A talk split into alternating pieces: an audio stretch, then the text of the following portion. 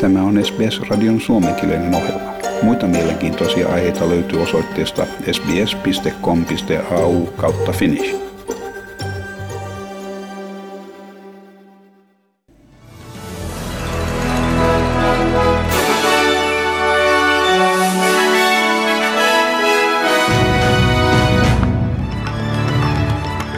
Ukrainan joukot sanovat onnistuneensa evakuoimaan siviilejä Donbasin etulinjalta. Kuusi haupitsia lisää on matkalla Ukrainaan Australiasta. Ja sisäasiaministeri sanoi, että kiinalaisten joukkojen siirtäminen Solomon-saarille tulevaisuudessa näyttää todennäköiseltä. Noin 40 opettajaa poistui Sydnissä sijaitsevasta koulusta, kun vain hetkeä ennen, äh, vain hetkeä ennen New South Walesin pääministerin vierailua. Ja ristäytymisvaatimuksia COVID-19 kotitalousten lähikontaktien kohdalla poistetaan vähitellen koko maassa. Ja sitten varsinaisiin uutisiin. Ukrainan joukot sanovat onnistuneensa evakuoimaan siviilejä Donbasin etulinjalta syytettyään Venäjän joukkoja siviilialueiden pikkukyliin kohdistetuista pommituksista. Alueella kuvatusta videosta näkyy jo pommitettuun maatilaan kohdistettu venäläisen tulituksen toinen kierros. Ukrainan joukot kertovat onnistuneensa evakuoimaan paikallisen siviiliväestön. We evacuated all the people from here, even people who didn't want to leave.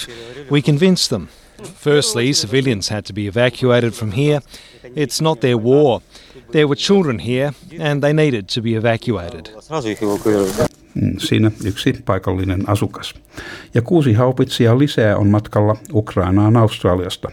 Lähetyksen arvo on yli 26 miljoonaa dollaria Venäjän kiihdyttäessään hyökkäystään Donbas-alueella. Tämä on osa avustustoimia Ukrainaan yhteensä 225 miljoonan dollarin edestä sekä 65 miljoonaa dollaria humanitaariseen apuun. Pääministeri Scott Morrison sanoi hallituksen jatkossakin hakevan tilaisuuksia tarjota sotilaallista apua. There's six M777 155mm lightweight towed howitzers and howitzer ammunition, um, also incredibly important for what uh, these uh, expected conflicts and battles coming up in Ukraine.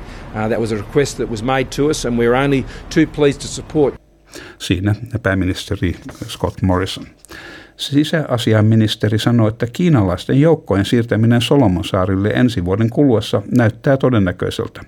Solomonin saaret äh, solmivat viime viikolla kiistanalaisen turvallisuussopimuksen Kiinan kanssa, mikä johtaa puolustuksen asiantuntijat huolestumaan mahdollisesta Kiinan sotilaallisesta läsnäolosta alueella. Karen Andrews on esittänyt Kiinan tahallisesti sijoit ajoittaneen ilmoituksen turvallisuussopimuksesta vahingoittaakseen koalition vaalikampanjaa. Hän sanoi ABCn, ABCn äh, anteeksi, hän sanoi 4 BC-aseman haastattelussa sijoituksen olevan epäilyttävän. why now? Why right in the middle of a federal election campaign is all this coming to uh, to, to, light? I mean, we talk about um, uh, political interference, and that has many forms. Siinä uh, sisäasiaministeri Karen Andrews.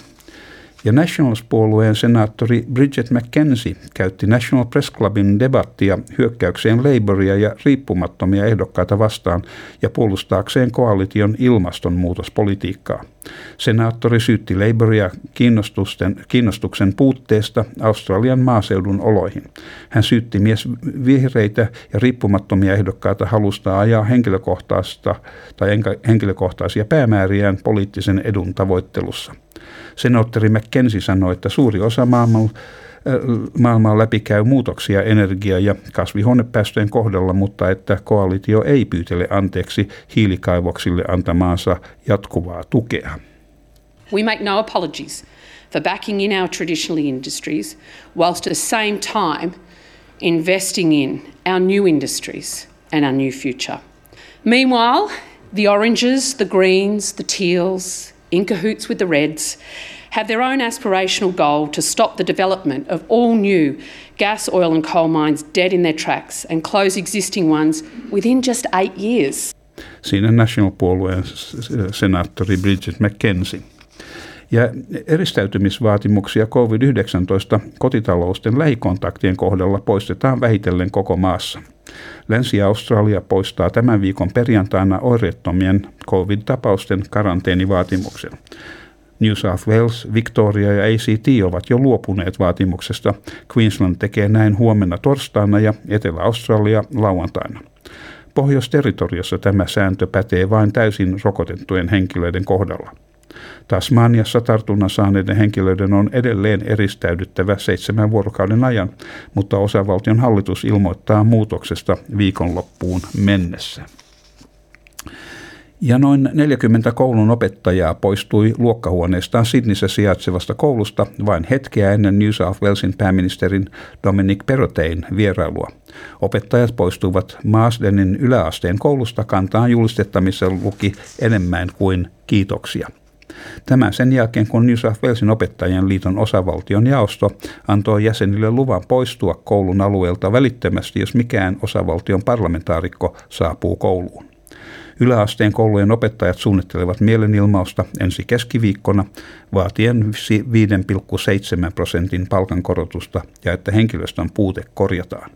Perotei sanoo toimia edes vastuuttomiksi ja että on olemassa parempia keinoja palkkakiistan ratkaisemiseksi.